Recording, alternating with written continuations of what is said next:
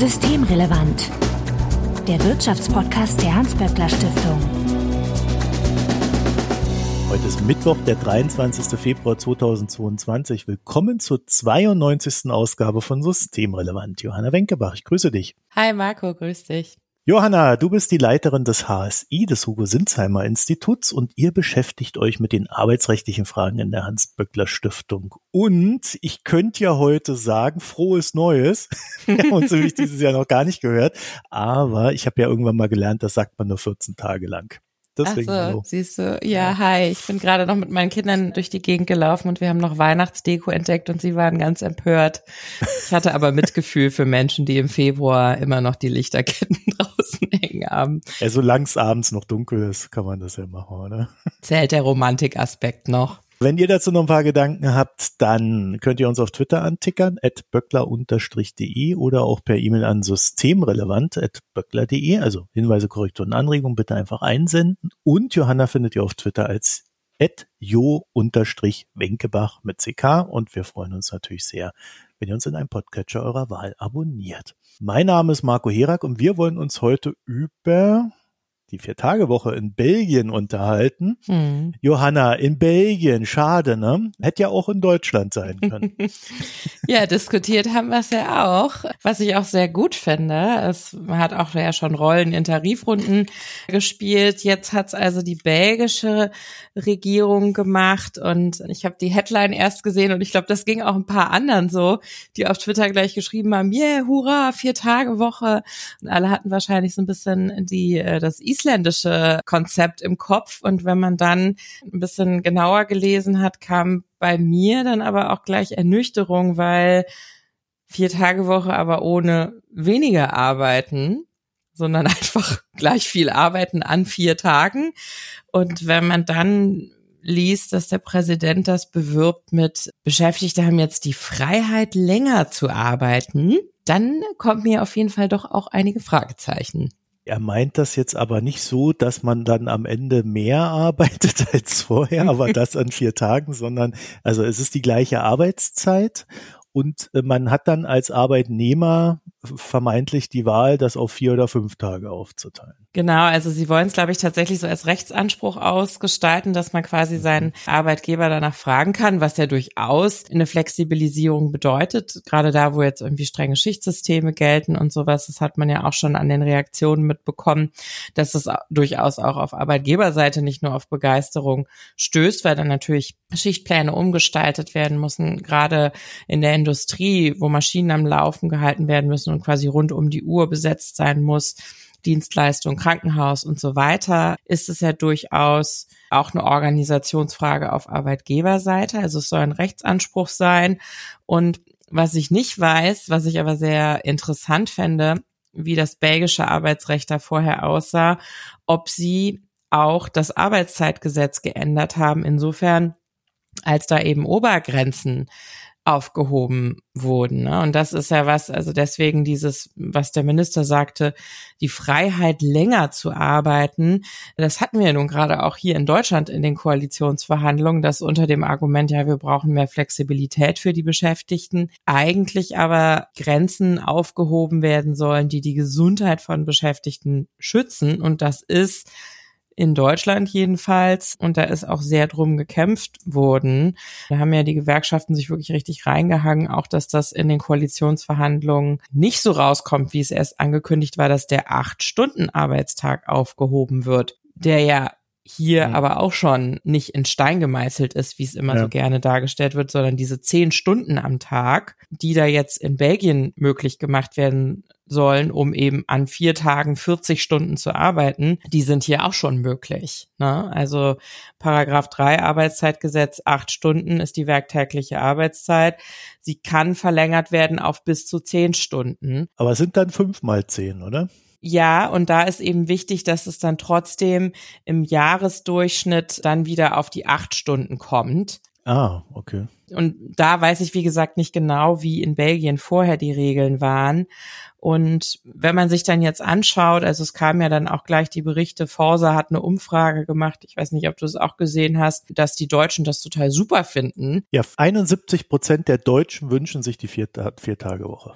Genau, Irre, und da, oder? ja, da weiß ich halt nicht genau, was gefragt wurde. Ne? Also das ist dann immer so, also ich bin keine Soziologin, ich kann da Ja. jetzt nicht die empirischen Forschungsmethoden seriös äh, hinterfragen, aber ich finde schon, es ist ein Unterschied, ob man Leute fragt, findet ihr es super, vier Tage zu arbeiten oder findet ihr es super, eure Arbeitszeit in vier Tage zu quetschen? Das ist halt schon ein Unterschied. Ich glaube, die Umfrage ist insofern sch- schwierig, als dass sie tatsächlich nach dem belgischen Modell gefragt hat. Also ob die Leute sich vorstellen Mhm. könnten, dass Deutschland das belgische Modell übernimmt. Hm. Wäre dann die erste Frage, haben die, die da geantwortet haben, auch wirklich verstanden, was das belgische Modell ist? Hm. Hm.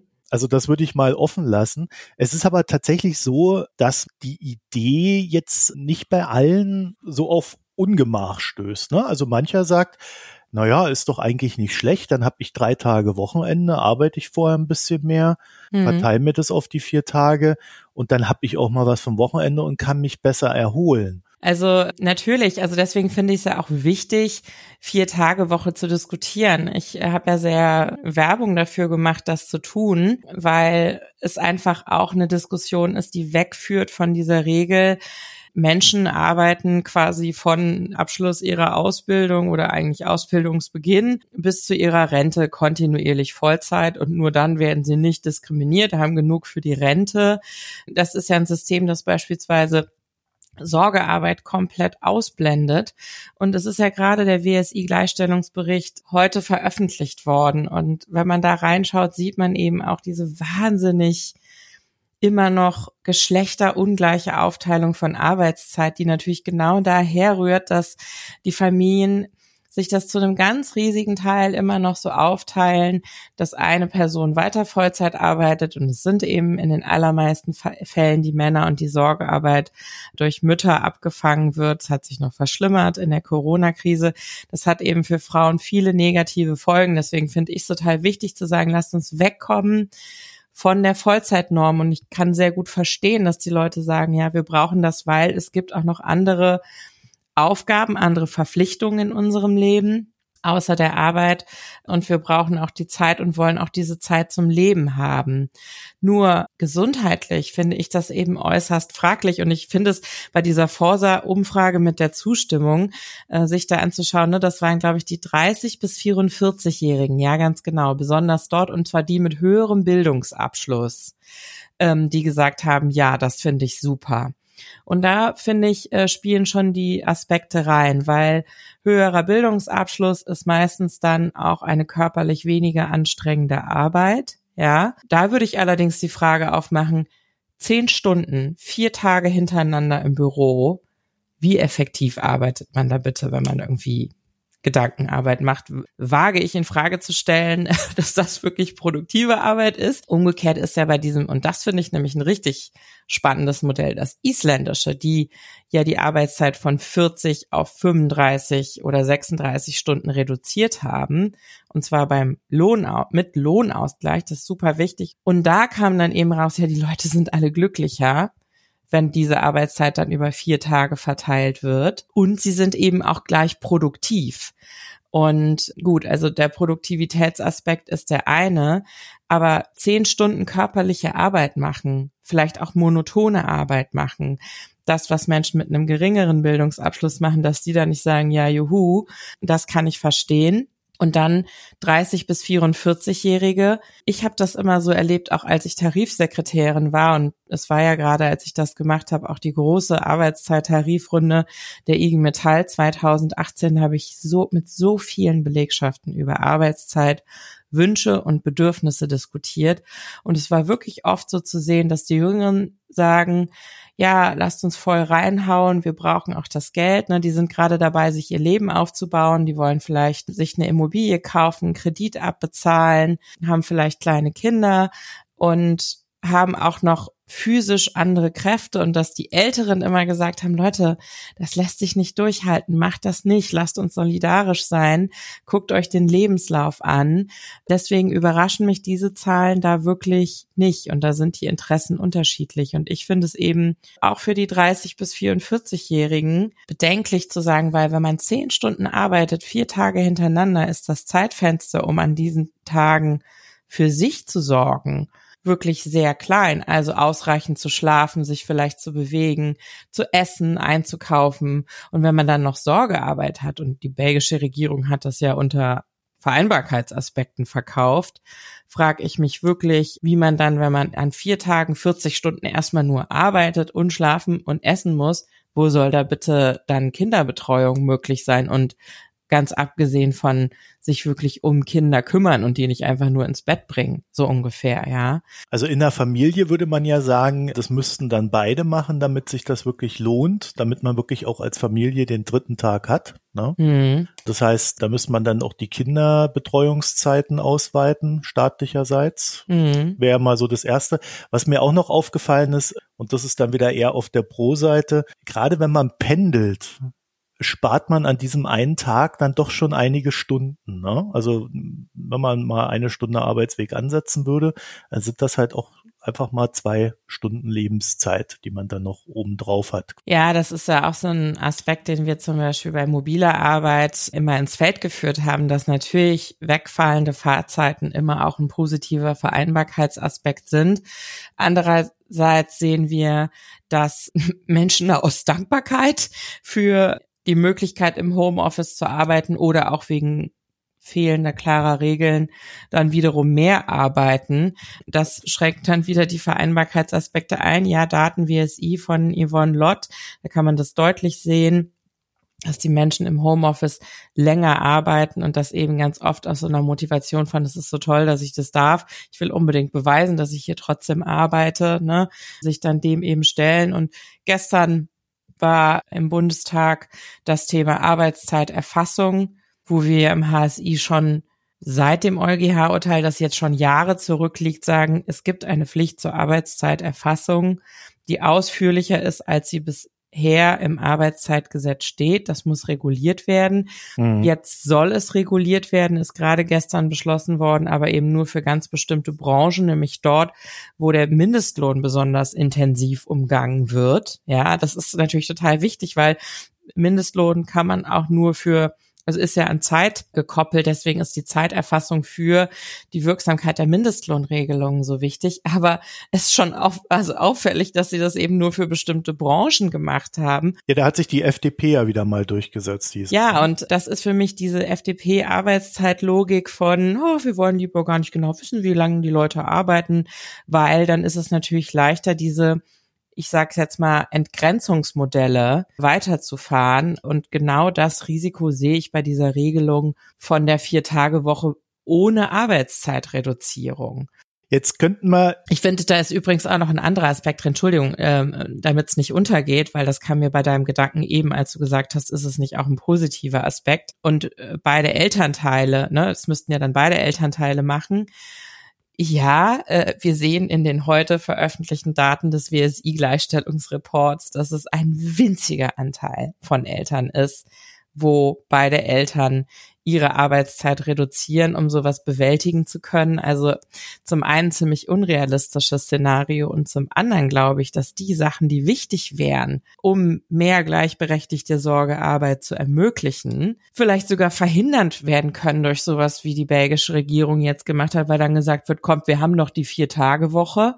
Was wollt ihr denn noch? Und dass sozusagen der Druck auf wirksamere, also gerade für Gleichstellung und für wirklich bessere Vereinbarkeit wirksame gesetzliche Veränderungen dann rausgenommen wird mit dem Argument von ist doch alles super flexibel durch diese Vier-Tage-Woche, die aber nicht wirklich Vereinbarkeit verbessert. Also der Zyniker in mir würde sagen, vier Tage Woche ist eigentlich super, auch im belgischen Modell, weil in dem Moment, wo man im Büro ist, neigt man ja automatisch dazu, Überstunden zu machen. Es muss halt was erledigt werden und so weiter und so fort. Wenn man dann einfach einen Arbeitstag weniger hat und diesen Arbeitstag mit mehr Arbeitsstunden normaler Natur füllt, hm. ist die Möglichkeit hinten raus Überstunden zu machen eigentlich eher eingeschränkt. Hm. Ja, also diese zwei Stunden, die man an diesen vier Tagen mehr arbeitet, die würden quasi vom, zumindest zum Teil, glaube ich, vom Überstundenkontingent runtergehen. Und am fünften Tag, an dem man dann ja auch gar nicht im Büro ist, würde man dann auch normalerweise nicht beginnen zu arbeiten und dadurch auch keine Überstunden anzuhäufen. Äh, das würde ich gerne mal wissenschaftlich untersucht sehen, aber das wäre so ungefähr meine Beobachtung aus dem Arbeitsalltag heraus. Mhm. Du, da ist sicherlich was dran. Ich finde das auch gar nicht so zynisch. Also deswegen sagen ja auch viele Menschen, langes Wochenende ist toll und das ist das, was wir brauchen, wenn es dann eben wirklich so ist, wie du sagst, dass die Leute offline bleiben. Dazu habe ich zwei Punkte zu sagen. Der erste ist, mir kommt natürlich zum einen der Gedanke, und das ist eben dieses Entgrenzungsrisiko, was dem wieder gegenüber steht. Was ist denn dann am Donnerstagabend, wenn du schon zehn Stunden gearbeitet hast und denkst, oh nein, und morgen bin ich nicht erreichbar, ich muss aber noch dies und das und das muss raus, ja? Werden es dann zwölf Stunden am Donnerstag? Und was passiert am Montag, wenn man dann eben nach drei Tagen wiederkommt und dann Batzen Arbeit liegt? Also das Ding ist, das Volumen wird ja nicht weniger und damit auch nicht der Stress. Der ist dann eben einfach über andere Tage verteilt. Und wenn du dann am Freitag nach diesen vier Tagen so fertig bist, mhm. dass eigentlich nicht wirklich Freizeit genossen werden kann, weiß ich unter gesundheitlichen Aspekten wirklich nicht, ob das ein Gewinn ist. Und das andere ist, diese Frage, weil du hast ja gerade gesagt, ne, schön ist ja, wenn man wirklich offline bleiben kann und dann eben drei Tage frei hat und eben nichts mehr auf seinem Schreibtisch, weil man gar nicht hingeht an den Schreibtisch. Finde ich total super und das stimmt. Und ich finde es aber sehr verdächtig, äh, dass jetzt äh, in Belgien gleichzeitig auch dieses Recht auf Nichterreichbarkeit, das ja auch in Europa diskutiert wird, äh, geregelt wurde. Und dann zu lesen war, ja, das bedeutet, dass Menschen jetzt sanktionsfrei ihre E-Mails nicht abrufen dürfen außerhalb der Arbeitszeit und quasi runterfahren können oder Diensthandys ausschalten dürfen, wo ich mir so denke, Moment mal, also wir haben doch Arbeitszeitregeln auch schon vor dieser belgischen Arbeitsmarktreform gehabt. Ich gehe auch davon aus, dass das auch in Belgien so war. Und es muss eigentlich vorher auch schon sanktionsfrei möglich gewesen sein, Feierabend zu machen. Ja, das Problem an der Stelle ist ja, es gibt offizielle Sanktionen und inoffizielle Sanktionen. Richtig. Richtig. Und es gibt das, was Yvonne Lott in ihrer Forschung zur Arbeitszeit, äh, das kann man auch äh, nachlesen äh, bei ihrer Forschung, die sie im WSI veröffentlicht hat. Sie nennt das und auch andere ForscherInnen in diesem Feld interessierte Selbstgefährdung. Ne? Also dieses, ähm, gerade bei den höher qualifizierten ähm, 30 bis 44-Jährigen, die hier laut Forsa sagen, ja super, äh, 40 Tage, äh, 40 Stunden in vier Tagen finden wir gut. Gerade in dieser Gruppe sind viele, die haben natürlich ein hohes Maß an Eigenmotivation, ihre Arbeit zu machen, aber es sind eben auch viele Abhängigkeiten da drin. Und es ist eben keine Autonomie, wenn man das Gefühl hat, oh, auf diese E-Mail muss ich jetzt um 22 Uhr auch noch antworten, weil was denken denn sonst die anderen? Oder ich habe das Meeting morgen um acht noch nicht vorbereitet, das mache ich jetzt eben noch um 23 Uhr, sonst bin ich ja unvorbereitet. Ich glaube nicht, dass man das einfach als Eigenmotivation und Freiheit quasi gut zu sein und erfolgreich zu sein ist, sondern dass es da um Druck geht und auch da Grenzen wichtig sind. Aber die Grenzen im Arbeitszeitgesetz sind für alle wichtig, mhm. um ihre Gesundheit zu schützen. Und ich finde es schwierig und gefährlich, wenn das als was Altbackenes dargestellt wird, was keiner mehr braucht, weil gerade diese Thematik durch Digitalisierung zeigt doch, wie dringend es auch heute nötig ist, dass Menschen, dass Menschen abschalten können. Und dafür braucht es eben Gesetze, die das legitimieren. Und wir haben eigentlich mit unserem Arbeitszeitgesetz schon dieses Recht auf Nichterreichbarkeit. Das bedeutet Feierabend. Und das müssen wir jetzt, glaube ich, in den nächsten Jahren sehr verteidigen, weil es ist kein Automatismus, dass das erhalten bleibt in dieser digitalisierten Arbeitswelt. Also ich glaube, man nimmt das oftmals auch gar nicht so als Arbeit wahr, was man da tut, ne? weil man halt noch mal kurz guckt, ob da eine E-Mail reingegangen ist und einen das in dem Moment gar nicht so belastet ne? Äh, oder, oder einen direkten Impact hat. Das ist eben eher so eine Langfristwirkung, die dann dadurch entsteht, dass man eben äh, nicht nicht diese Erholung hat, die dann dahinter steht, weil man halt vielleicht dann doch noch, wieso hat der Depp ja jetzt geschrieben, das und das, ja, wieso, das hätte er ja irgendwie auch anders formulieren können. ja, und dann liegst du dann da und willst einschlafen und denkst Richtig. über den Deppen nach. Ja, ganz genau. Das ist, also das sind genau die gesundheitlichen Folgen, die wirklich auch messbar sind und die sichtbar sind, ne? dass Menschen sagen, ich kann nicht einschlafen, weil ich noch über die Arbeit nachdenken muss. Das Familienleben wird gestört und belastet. Und wir sehen diese Zunahme an psychischen Erkrankungen, die definitiv auch auf dieses entgrenzte Arbeiten ohne feste Zeiten, ohne Pausen zurückgeführt wird. Und ich finde, das ist auch eines der wirklich konkreten Risiken dieses belgischen Modells der Vier-Tage-Woche, weil es eben, wenn dann immer mehr Menschen zehn Stunden Arbeitstage haben, ja, es dehnt einfach immer weiter die Zeit auf, die als normale Arbeitszeit gilt, in denen die Erwartung herrscht, dass auf E-Mails geantwortet wird, dass Leute am Telefon erreichbar sind und die als Arbeitszeit gelten. Und damit wird sozusagen diese Idee eines Feierabends quasi immer weiter aufgelöst. Und das ist ja aber nicht was Altbackenes, sondern etwas, was mit einem biologischen Rhythmus von Menschen zu tun hat, die einfach irgendwann essen und irgendwann schlafen müssen. Und ähm, das ist, glaube ich, nicht zu unterschätzen, wie dieses dieses Ausdehnen von Arbeitszeit und von dem, was als normaler Arbeitstag geht, für Folgen hat. Was ich gern auch noch ansprechen möchte mit Blick auf diese Vier-Tage-Woche, was ich eben wichtig finde, ist, das, was Menschen wirklich also viel, wir wissen ja von den Beschäftigten, dass sie gerne kürzer arbeiten wollen, von denjenigen, die in Vollzeit sind. Also die Wunscharbeitszeit von vielen liegt, ich glaube, bei 32 Stunden. Und wenn man das machen würde, müssten eben die meisten Frauen, die berufstätig sind, zum Beispiel ihre Arbeitszeit eher erhöhen. Also Arbeitszeitvolumen von Frauen gibt es da tatsächlich Spielraum, an diese Arbeitszeit heranzugehen, während viele Männer eben ihre Arbeitszeit reduzieren würden, was sie auch wollen. Nur man muss es sich auch leisten können. Und das war ja das Tolle an diesem isländischen Modell der Vier-Tage-Woche, dass zum einen mit einer Arbeitszeitverkürzung einhergegangen ist, zum anderen aber auch mit einem Lohnausgleich. Das heißt, es hat nicht zu Einkommensverlusten geführt. Und nur so können sich das auch Leute mit einem geringeren Einkommen überhaupt leisten, ihre Arbeitszeit mhm. zu finanzieren. Und deswegen war es ja auch Thema von Tarifrunden, ne? weil also das eine ist sozusagen Flexibilitätsregeln, auch das ist schon etwas umkämpftes, wie ich gesagt habe. Das andere ist eine kürzere Arbeitszeit zu verhandeln und daran hängt dann die Frage, mit wie viel Lohnverlusten ist es verbunden. Und die IG Metall hat ja, und das zeigt, dass es eben nicht nur das Thema Vereinbarkeit ist, sondern auch dieses jetzt so virulent gewordene Thema Transformation, ja, ökologischer Umbruch der Wirtschaft. Da verändern sich zum einen die Inhalte von Arbeit, Digitalisierung erfordert ganz neue Berufsfelder und Firmen, die hier weiter produzieren wollen, müssen auch ganz andere Produkte herstellen. Das heißt, wir haben da riesen Umwälzungen wirklich in der Arbeitswelt, die auch Weiterbildung und Qualifizierung erfordern oder eben vorübergehend mit einem geringeren Arbeitsvolumen verbunden sind, weil eben neue Produkte erst an den Start gehen müssen.